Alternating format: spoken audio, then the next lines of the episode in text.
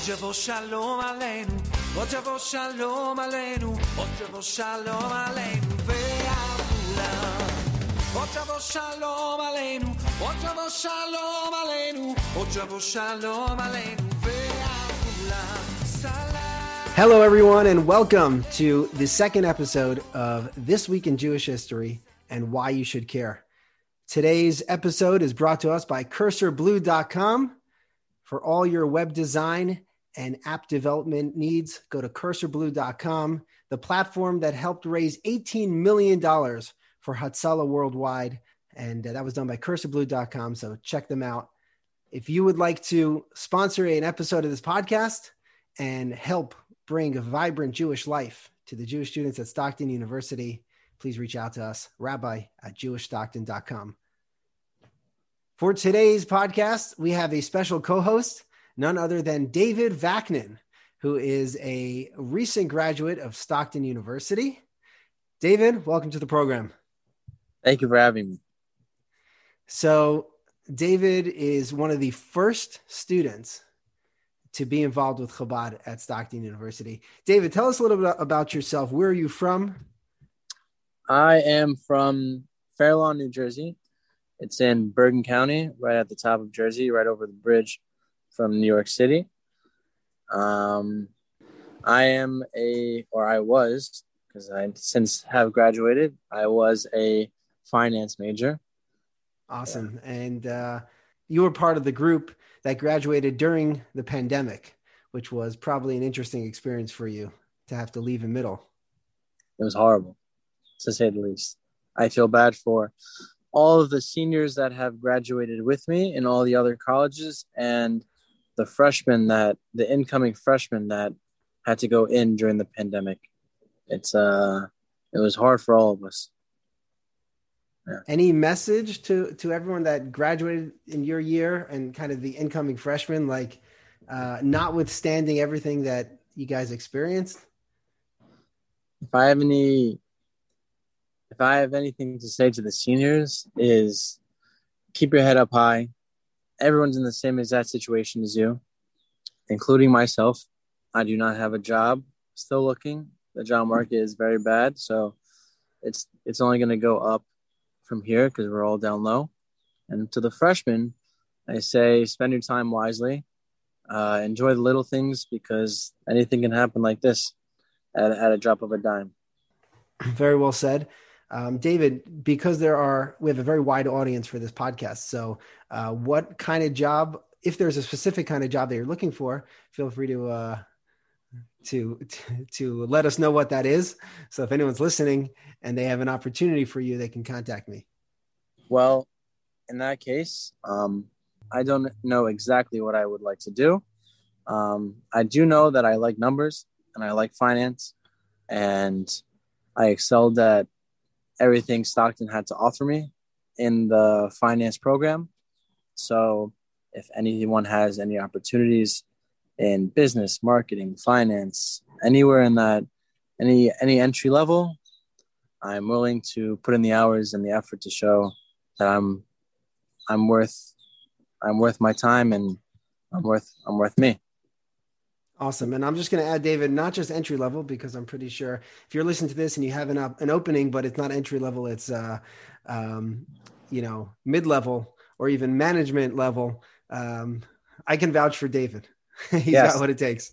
yes. I started, I started a lot of businesses. So yeah, scratch the entry. If you have any managing roles or a, a middle, high level, I could prove to you that I could fulfill. Awesome. Now talking about leadership roles, um, let's tell everyone a little bit um, about what Stockton was like for you. Uh, first of all, why did you choose Stockton University? Originally, I had chose Stockton for soccer. Stockton had recruited me to play soccer at school as a goalkeeper, and I followed my dream to play collegiate sports, and the rest is history. So you came to Stockton for soccer. You were excited about that. You were hyped about that. And you show up on campus. And what was it like when you realized, wait a second? I mean, you came, I think, a, a month before everyone else got to, to campus because of your role with the soccer team. Yes, uh, preseason was a month before um, everyone came in September, so I came in the middle of August. Now, after preseason, we moved into the freshman dorms. I have a lot of time on my hands. It's it's uh, pre-school, and I had a conversation with my mother, something about Jewish life. So the only the only organization that I had an idea of was Hillel. So I took it upon myself to email and find the Twitter handle of Hillel Stockton and DM them to say, hey, like I'm on campus. What's what's the vibe, basically? And there was no response. So ultimately enough, the next day I needed to go get lunch and I saw a long beard and a bright turquoise kippah and none other, none other obviously rabbi you're right there with a pair of tefillin. I remember like yesterday, we set up a table in the cafeteria and we had all sorts of uh, great giveaways and food and cookies.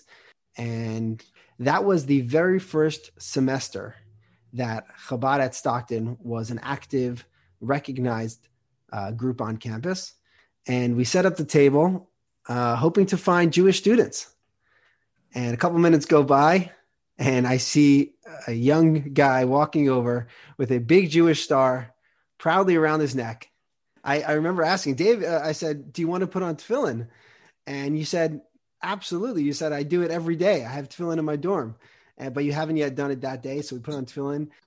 And long story short, that was the beginning of a very close friendship uh, that you and I share till this day. And uh, really, um, we were building Chabad at Stockton from the ground up. And David, you were a big part of that, as you know. Um, and basically, together we walked the halls and we found Jewish students and we found them on social media and we invited them to Shabbos dinner and started with four students around the Shabbos table. And then it grew to eight students and 10 students around the Shabbos dinner table. And uh, then we moved into the new Chabad house and we had to furnish the place. So we started getting offers from people all across uh, all across the tri-state area with offers yeah. for free furniture for the new Chabad house. So David and I, we got a big cargo van and we literally drove up and down the parkway. We drove in all directions, picking up furniture multiple times. Staten and, uh, Island. Staten Island, remember? We stopped at that schnitzel place. That's yeah, it was really good. yeah, it was good. We got to go back there. Um, so, as well as as well as on campus, I just remembered that the first, it, I believe it was the first semester. It was Hanukkah time. It was that was the winter that we got the Hanukkiah on campus. Tell us about that.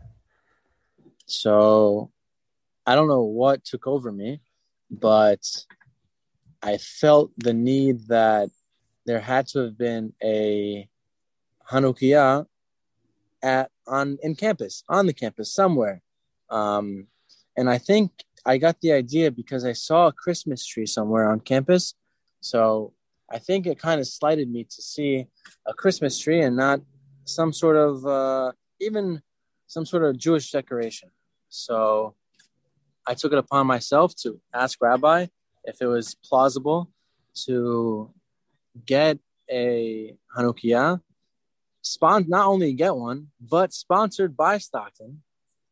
And sure enough, through a lot of paperwork and perseverance through uh, StuDev, which is uh, student development, and uh, all the people high up in Stockton, um, we got full funding and got a nice six foot, seven foot, full metal, top of the line uh, Hanukkiah, just to, and it was it was bright. It was like big bright lights. The, it lit up honestly the whole campus center, and and I, that was my first first uh, Jewish feat on on campus, with many with many more things ahead. Wow, that's that's an amazing story. I remember it like yesterday. Way to go! To pull that off was was unheard of at Stockton back uh, in those days. You might say a couple years back, but you did it. You pulled it off, and actually till this day, I you know whenever I go on campus around Hanukkah time, uh, they stop me and they say, Rabbi, when are we putting up the menorah? And they're very excited. They put it out a couple weeks early. They leave it up a couple weeks after Hanukkah. Kol kavod, way to go, good job. And it's still it's still uh, bearing fruits till this day. Um, if you could sum it up, what is the number one highlight of your Chabad experience experience with Chabad at Stockton? Well, like I said before, in a modern Orthodox household, um, I did not keep Shabbat, but having Shabbat, we we kept Shabbat and having Shabbat dinners every single Friday night.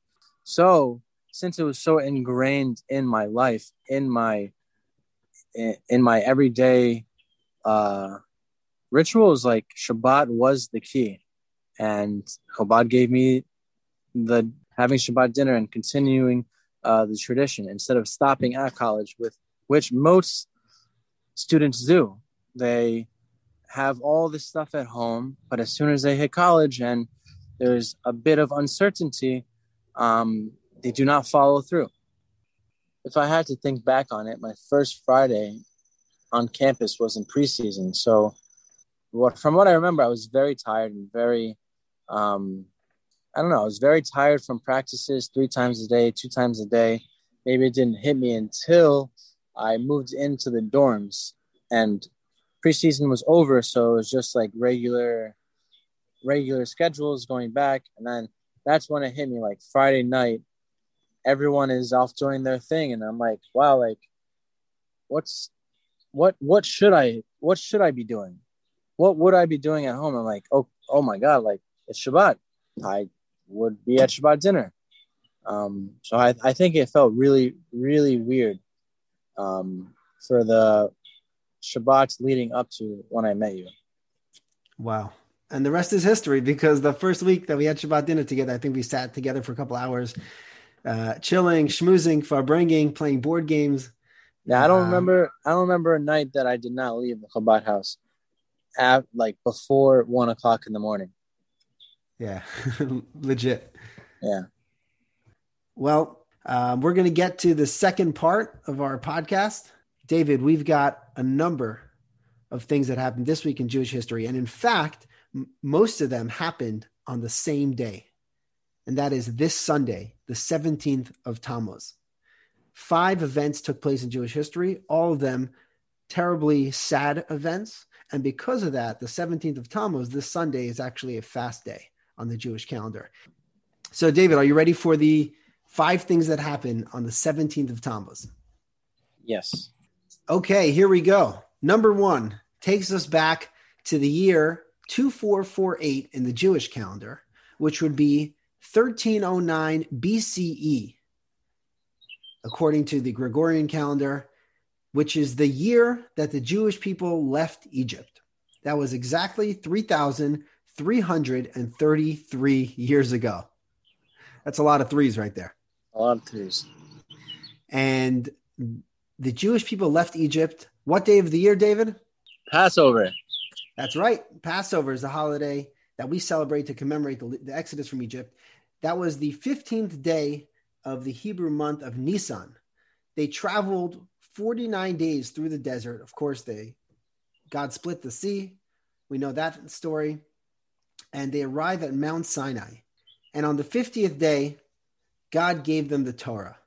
And they had there's this big revelation. God comes down on the mountain. Every single person men women and children hear god's voice and hear the commandments. God says i am your god who took you out of egypt. You shall not have any other gods besides for me. You shall not worship any idols or any other deities and they get the 10 commandments the next day moses goes up to the mountain to receive the torah in its entirety from Hashem, from God. And he tells them, I am going to be gone for 40 days and 40 nights. I'll be up on top of the mountain, and then I will return. Well, the Jewish people are waiting, they're twiddling their thumbs, they're counting down, and 40 days go by, and they don't see Moses. Where'd he go? He's not back. And they miscalculated because they, on the beginning of the 40th day, is when they thought Moses will return. But Moses said 40 full days, which is days and nights. So what happened? They said, That's it. Moses is gone. We don't have a leader. We need a leader. So what did they do? What did they create, David? A golden calf. Absolutely. Golden calf. How could they do that? I mean, they just witnessed the exodus from Egypt. They just heard God say, Don't worship anyone or anything besides for me. And less than 40 days later, bam, they're It's the already human- creating idols. It's the human mind. People get impatient, no matter what. Even even the richest people that are everything goes well for them and they have all the money in the world. They're so well off that they do not need to work. They they they still get impatient, and it's the same thing. It's like everything went so well for the Jewish people. They have life, they have sustenance, but just get a one one little bit of impa- in, uh, impatience, done. Yeah, absolutely. It's true. We're all human, and and they they said uh, they they they panicked. They got scared. It, it was longer than than the contract said it would be, and they got scared. So they make this golden calf, and there's a lot of details behind it, but uh, we don't have time to go into all those details. Um, but the next day, Moses comes down from the mountain, and he's carrying the tablets. And by the way, this is the 17th of Tammuz, the day that he came down, um, this Sunday and he's on his way down from the mountain and he sees a party going on in the camp down below. He sees there's singing, there's dancing, there's uh, sacrifices, there's music, and he comes closer and he realizes that they are actually worshiping this this golden calf idol. And what does he do at that point? He lifts up the tablets, Smash them. smashes them to the ground into thousands of little pieces. And he comes down the, the mountain, and he, all the people that were all the people that were responsible for the making of the golden calf were punished. At that point, God says to Moses, "You know what? Enough with the Jewish people. Forget about it. I gave them a chance. They couldn't. They couldn't stand up to it. They're not worthy enough. Moses, forget the Jewish people. I am going to make you and your descendants the Jewish people. I'm going to make you and your children my chosen nation. And Moses says, absolutely not. Literally, he says, it's either all of us or none of us. And at that point, he begins praying to Hashem, praying to God to forgive the Jewish people. And eventually, God does forgive the Jewish people. Uh-huh. Now, by the way, the commentaries wonder and they say, why did Moses smash the tablets? Why did he shatter them on the ground? Did he not realize what he was holding in his hands? I mean, it, maybe he was in the moment. He lost it. He lost it. So that's what I would think. But it makes you wonder a person like Moses, would he lose it? I believe that Moses, even even if he's the highest prophet, he can also get mad. And if his brain isn't filled with rage and he's holding something, I know it's the tablets, but in his mind, in that moment, it is just something to smash. So that's exactly the the basic understanding of the story. He what he saw was so terrible and he was filled with rage, like you said, that he just threw it to the ground. But here's the thing, the commentaries add a little bit of a different perspective, just another way to look at it. And that is, you know, the Jewish people were in this moment where they were committing to God and God was committing to them. God was saying, I want you to be my chosen nation. And the Jewish people were saying, We are accepting to follow your laws, your commandments, and whatever you tell us to do, God, we will do it. So it was kind of like a marriage. Think about it. It was like it was it was that commitment that they were giving to each other was like a marriage, a long-term commitment. And in a, at a Jewish wedding, what is what is given? Do you know this, David? At a, at a Jewish wedding, what is the chatan, the groom, give to the kala, to the bride? It's a document. It's called a Uh, yeah, ketubah. right? So the Torah that was being given by God to the Jewish people was like the marriage contract. And Moses was in middle of delivering that marriage contract, that ketubah from the from the groom, God, to the bride, the Jewish people. And before he got to the bride, he saw that the bride was having an affair. The Jewish people strayed from God and they started worshiping a golden calf, an idol. So before the marriage was completed, before he brought the marriage contract to the bride, rather than give it to the bride, the Jewish people, and then the marriage will be complete, and then they'll be even in bigger trouble because they're actually married. Instead, it was almost like this in between stage where they were only engaged, still terrible, but engaged, not as bad as if it was if they were actually married. And he he ripped up the marriage contract, which was the tablets made of stone. He threw it to the ground and shattered it. And actually, eventually, later, the uh, the commentaries say that God actually said, "Moses, thank you for shattering the tablets." Interesting. Based on that perspective, it seems that Moses cared more about the fate of the Jewish people than he did about the Torah, which is mind blowing because Moses, he lived for the Torah. And to think hmm. about that, he was willing to put that aside, to put all that aside, only for the good of the Jewish people, that the Jewish people should not be punished or should not be punished as severely, just shows what kind of leader he was and where his priority was. Yeah. Pretty powerful. I think Very we have a lot to powerful. learn from that. Yeah, hundred percent. But you're definitely right about the uh, the simple understanding is exactly the way that you explained it. So that was the first episode that took place on the 17th of Tammuz, this Sunday in Jewish history, 1,309 years BCE or 333 years ago. Number two, are you ready? Yes. In the year 425 BCE. So this jumps almost about a thousand years from that episode. In the year 425 BCE, the Jewish people were living in the land of Israel. King Solomon had built a temple, a beautiful, gorgeous temple in Jerusalem. And after after having the temple for 410 years, the Jewish people in that time again had strayed from the path of Torah and mitzvahs and following God's commandments, and they started worshiping idols. And they were given numerous warnings by the prophets, but they didn't listen until eventually Nebuchadnezzar, which was the king of Babylon, uh, he came and he began to siege the city of Jerusalem. He sieged the city of Jerusalem for almost three years. During that siege, life in Jerusalem continued as normal, and life in the Holy Temple, the service in the temple, and the Beit HaMikdash continued as normal.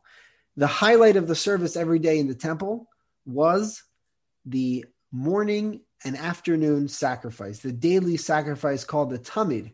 Every day, morning and night, that was the service in the, in the Holy Temple. But eventually, they ran out of sheep.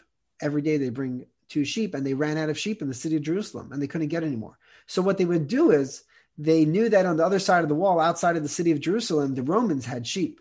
So, they would lower down a basket full of gold with a little note that said, Please, in exchange for this gold, will you give us a sheep? And every day, the Romans would give them two sheep in exchange for the basket of gold. On this day in Jewish history, the sun, Sunday, the 17th of Tammuz, the Jewish people lowered down a basket of gold. And when they felt the weight of the animal on the other side, they pulled it up. And instead of two sheep, there were two pigs. Interesting. And yeah. And on that day, the Romans refused to give them any more sheep for their for the sacrifice. So for the first time in the 410 years since the temple was built, from that time they had never once missed bringing the morning and afternoon sacrifice. And this was the first time that they could not do it because mm. of the Babylonian siege. And that was a very sad day for the Jewish people. So that's what happened on the 17th of Tammuz. The third thing that happened on the 17th day of Tammuz, this Sunday in Jewish history, there was a man by the name of Apostomus, and he took the Torah scroll and he publicly burned the Torah in front of everyone. Now, there's a lot of mystery surrounding this episode, and a lot of the commentaries try to understand who exactly was this Apostomus and why is this event part of the big five, you might say? The big five, the terrible things that took place on this day. I mean, if you think about it, David, you know that throughout our history as Jewish people, unfortunately, we had no shortage of enemies, and the Torah has been burned numerous times. Think about in recent times the Nazis, before that, the pogroms in Europe. Throughout the Middle Ages, it was done extremely often, unfortunately. Yeah. The question is who was Apostomus and why is this such a big deal? So there's a couple of theories, and I'll share some of them with you today. Um, some people say Apostomus was a um, a Greek general, and the reason why this was a big deal is because during it was during the Second Temple era, uh, around the time of the story of Hanukkah, Mhm. And the reason why it was such a big deal was one of two reasons. Number one, they say it was the Torah of Ezra the scribe. Ezra the scribe was a famous Jewish leader who took the Jewish people from Persia, where the story of Purim took place, and led them back to the land of Israel to the rebuilding of the second temple. And when he did that, he wrote the Torah scroll, he rewrote the Torah scroll, an exact copy of the Torah scroll that we had passed down from Moses. Mhm. And therefore, his Torah scroll was known as the ultimate uh, copyright, you might say. If you wanted to make sure that your Torah scroll was exact, every word, every letter was precise, was was precise, you checked it against the the, the Torah scroll of Ezra the scribe. Mhm. And some of the commentaries say that this Apostomus, this Greek general, took that Torah scroll and burned it publicly, which is why it was such a, a big deal. And it, be, it became one of the five things, the five terrible things that we recall on this day. Another theory is that Apostomus was not a Greek general, but rather he was a Roman general. And this was during the times of the destruction or after the destruction of the Second Temple. Um, but it was the first time that it was done publicly. And that's why it was commemorated on this day with other with the other terrible trage- tragedies that took place. The fourth thing that happened on the 17th day of Tammuz is that an idol was placed in the temple sanctuary, the place where the Jewish people would gather to worship Hashem, to pray to Hashem, and to do the service in the holy holiest place on earth. An idol was erected there. Now, also, there's a lot of uh, uncertainty as to who placed the idol there. Some people say that it was this man Apostomus, this uh, Roman or Greek general, and others say that it was actually King Menashe of Israel who lived during the first temple era, and he was an extremely wicked person. His father was a very righteous uh, Jewish king who helped the Jewish people follow the ways of the Torah and the mitzvos and to serve Hashem. And his son, King Menashe, did exactly the opposite and uprooted everything his father strived to accomplish. And because of the severity of putting an idol inside the holiest place in the world for us Jewish people, that was also commemorated on this day. The fifth and final thing that happened on this day, Sunday of Jewish history, is the fact that at the end of the Second Temple era, Emperor Nero from Rome sent his armies to invade the land of Israel, and General Vespasian surrounded the city of Jerusalem. This was the second time, second time around. The first time the city was surrounded, and we said earlier, was the Babylonian army led by Nebuchadnezzar. And this uh-huh. time it was the Romans led by General Vespasian. They surrounded the city of Jerusalem, they laid siege. And here's the thing the city of Jerusalem had so much supplies. The Talmud says they were able to hold out for 20 years, even under siege with the amount of supplies that they had. Um, but because there was terrible fighting and discord, internal discord amongst the Jewish people living in the city, there was a group of people who sided with the Romans. They felt that if we just make peace with the Romans, if we just lead a life the way the Romans live, we'll be much happier. Our ancient Jewish ways are, are out of date. And then there was the middle group, the moderates, who were most of the rabbis and sages and leaders of the Jewish people. And they felt that obviously we want our independence, but if we can come to an agreement with the Romans, they might let us live happily. Perhaps we'll pay some taxes, perhaps we'll have them around still, but at least we'll be free to be able to study Torah continue on with life, etc. And then the other extreme was the zealots, and they were a group of people that said, "Absolutely not. We are going to fight to the death." And because they felt that way, they were getting very upset at the rest of the Jewish people living in the city of Jerusalem because the people weren't fighting. And so they went ahead and they actually burned and destroyed all of the storage facilities, all the warehouses with all the supplies, all the food supplies. And because of that, instead of being able to hold out for 20 years, the city of Jerusalem was plunged into famine. And it was a very desperate situation. And that is what ultimately led to General Vespasian, who actually gave over the command to General Titus to be able to breach the walls of Jerusalem on the 17th day of Tammuz and then eventually conquer the city of Jerusalem and then the Temple Mount. And he destroyed the temple on the 9th of Av, which is coming up in three weeks' time. The Talmud says, What is it that brought about the destruction of the second temple? The Talmud tells us that the temple, first temple was destroyed because of idol worship. And the second temple was destroyed because the Jewish people could not get along. There was sinat chinam, which means actually translates as free hatred, meaning hatred with no reason. People just could not get along over petty arguments. They could not get along. There was so much discord and fighting within the Jewish people, and that's what led to the destruction. I want to share with you, David, a story that the Talmud tells us. And the Talmud says this was the beginning of the end of Jerusalem and the temple. Story goes like this. There were two people living in the land of Israel. One of them was named Kamsa and one of them was named Bar Kamsa. Okay? And there was a man making a party. Kamsa was his best friend. Bar Kamsa was his bitter enemy.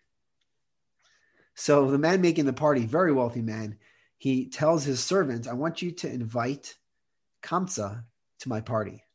The servant gets mixed up. He goes online to Google and he searches for Kamsa, and a name Bar Kamsa comes up. So he invites Bar Kamsa to the party. Bar Kamsa gets this invitation and he sees that my arch enemy, my bitter enemy, is inviting me to a party.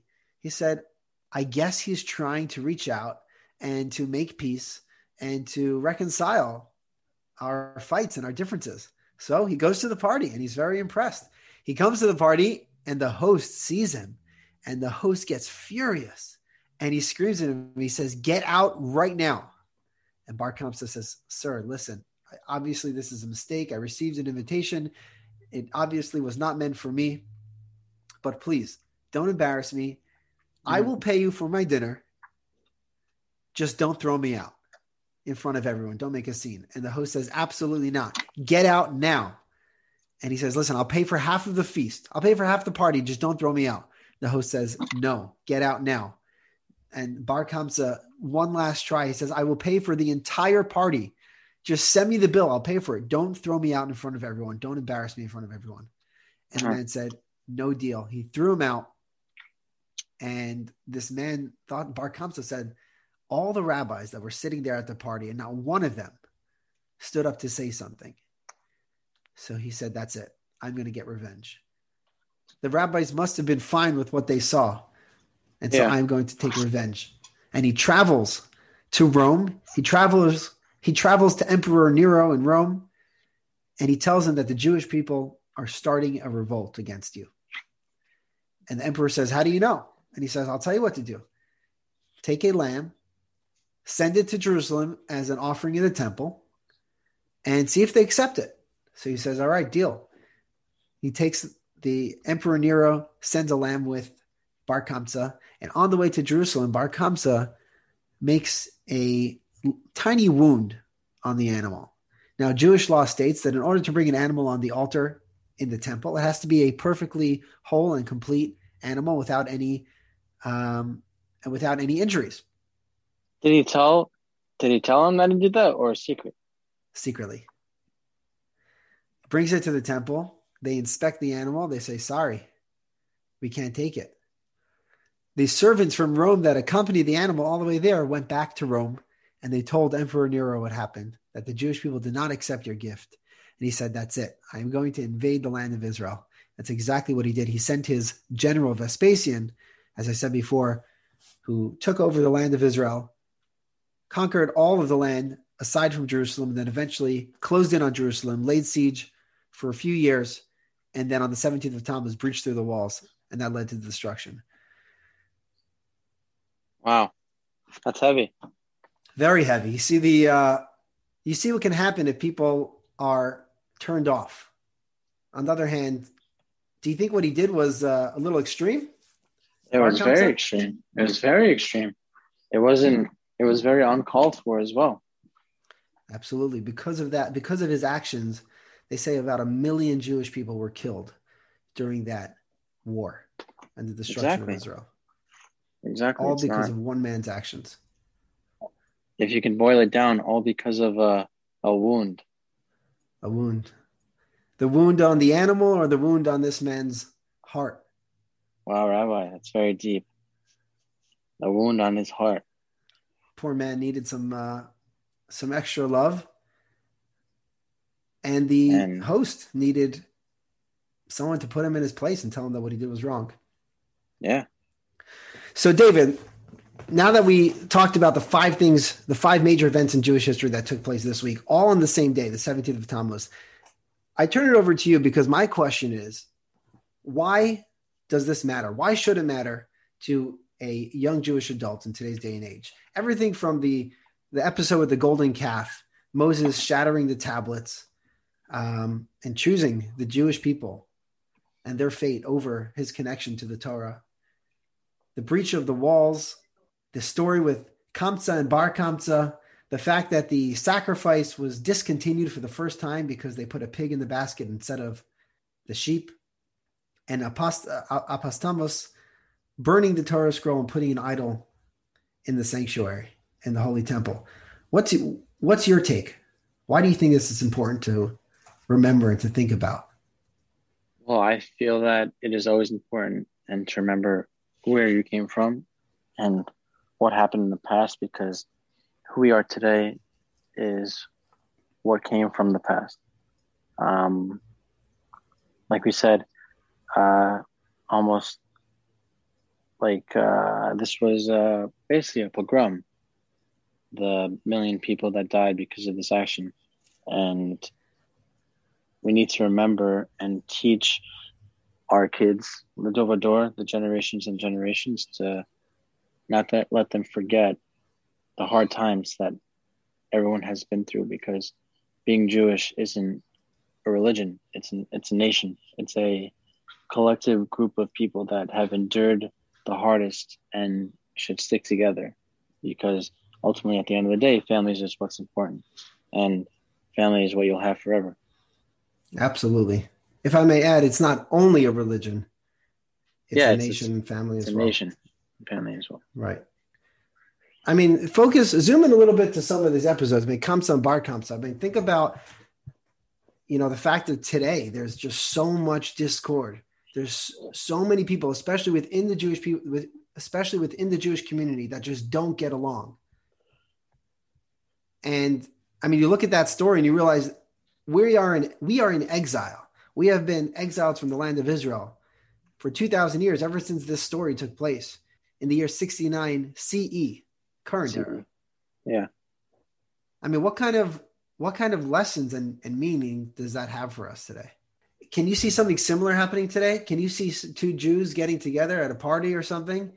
You know, or a Jew showing up at another Jew's party and person saying "get out" and not willing to give the person to treat the person respectfully like a human being. I I can see it. I can see it. It's very. So, what do you think we have? How do you think we can learn from this? What do you think we can take from this? I feel like Jews in particular should treat other Jews better than what you would on how you would treat other people. Not to say that other people don't deserve the best, but like I said before, Jewish people are a family. So instead of what happened with or Hamza, um, recognizing that he is Jewish give him the benefit of the doubt and just let him slide. Not only slide, saying pass the um, let him pay the bill, sliding in the fact that you don't have to make him make a scene of it.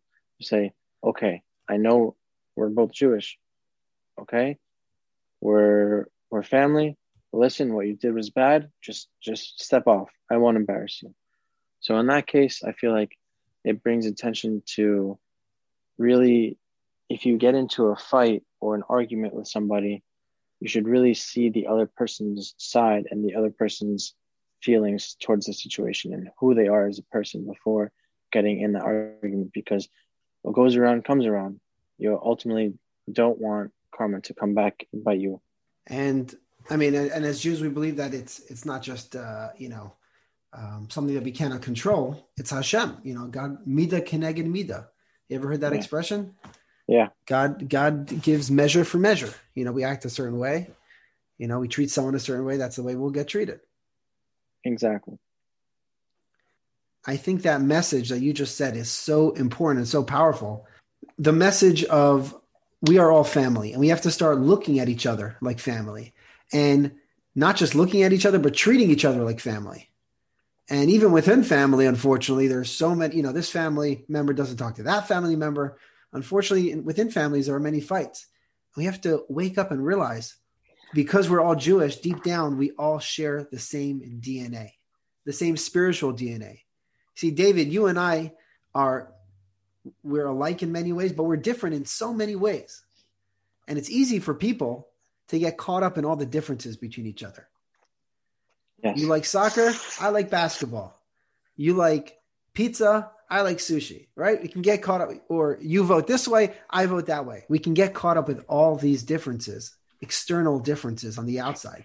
And we forget about the fact that on the at the core, if you look at who we are internally, we are all one. We all are we all are part of the Jewish family. We all have a soul and a neshama, that spark of God.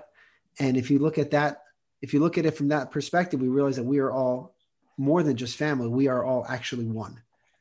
It gives us the ability to not just tolerate each other, but to really embrace and love each other. Yeah, without a doubt.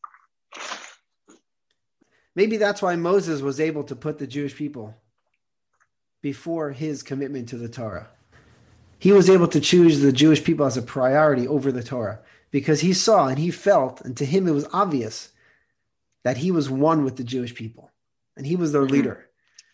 And a leader does not let his people down. Uh huh. And so to him, there was no choice. He saw that Yeah. reality. I agree. So, David, here's my question to you as we wrap it up tonight. Mhm. What is your message to college students today in light of today's discussion? What is your message to Jewish students on campus today and the recent graduates, the, the young, the young alumni? Well, to my fellow Jews in college right now, I would say find as many other Jews as you can because that is your support system, that is your community, that is your people that will always have your back. And for the recent graduates like myself, it is harder to find Jews outside of college. Um, because in college obviously there's a lot of activities and people that want to get involved but in in the real world people have a lot going on and it's tough to get together so i would like recent graduates to really make an effort and search of their jewishness and a community around them because it will anything that you'll go through in life the Jewish people will be there for you. Wow, beautiful. Am Yisrael Chai. The nation of Israel lives forever. Thank you, David, for sharing your thoughts with us tonight. And there you have it, folks. The, the the weekly roundup of Jewish history. Tune in next week for another week of Jewish history with another co-host sharing their input and their thoughts as to why it should matter to you. Have a great night.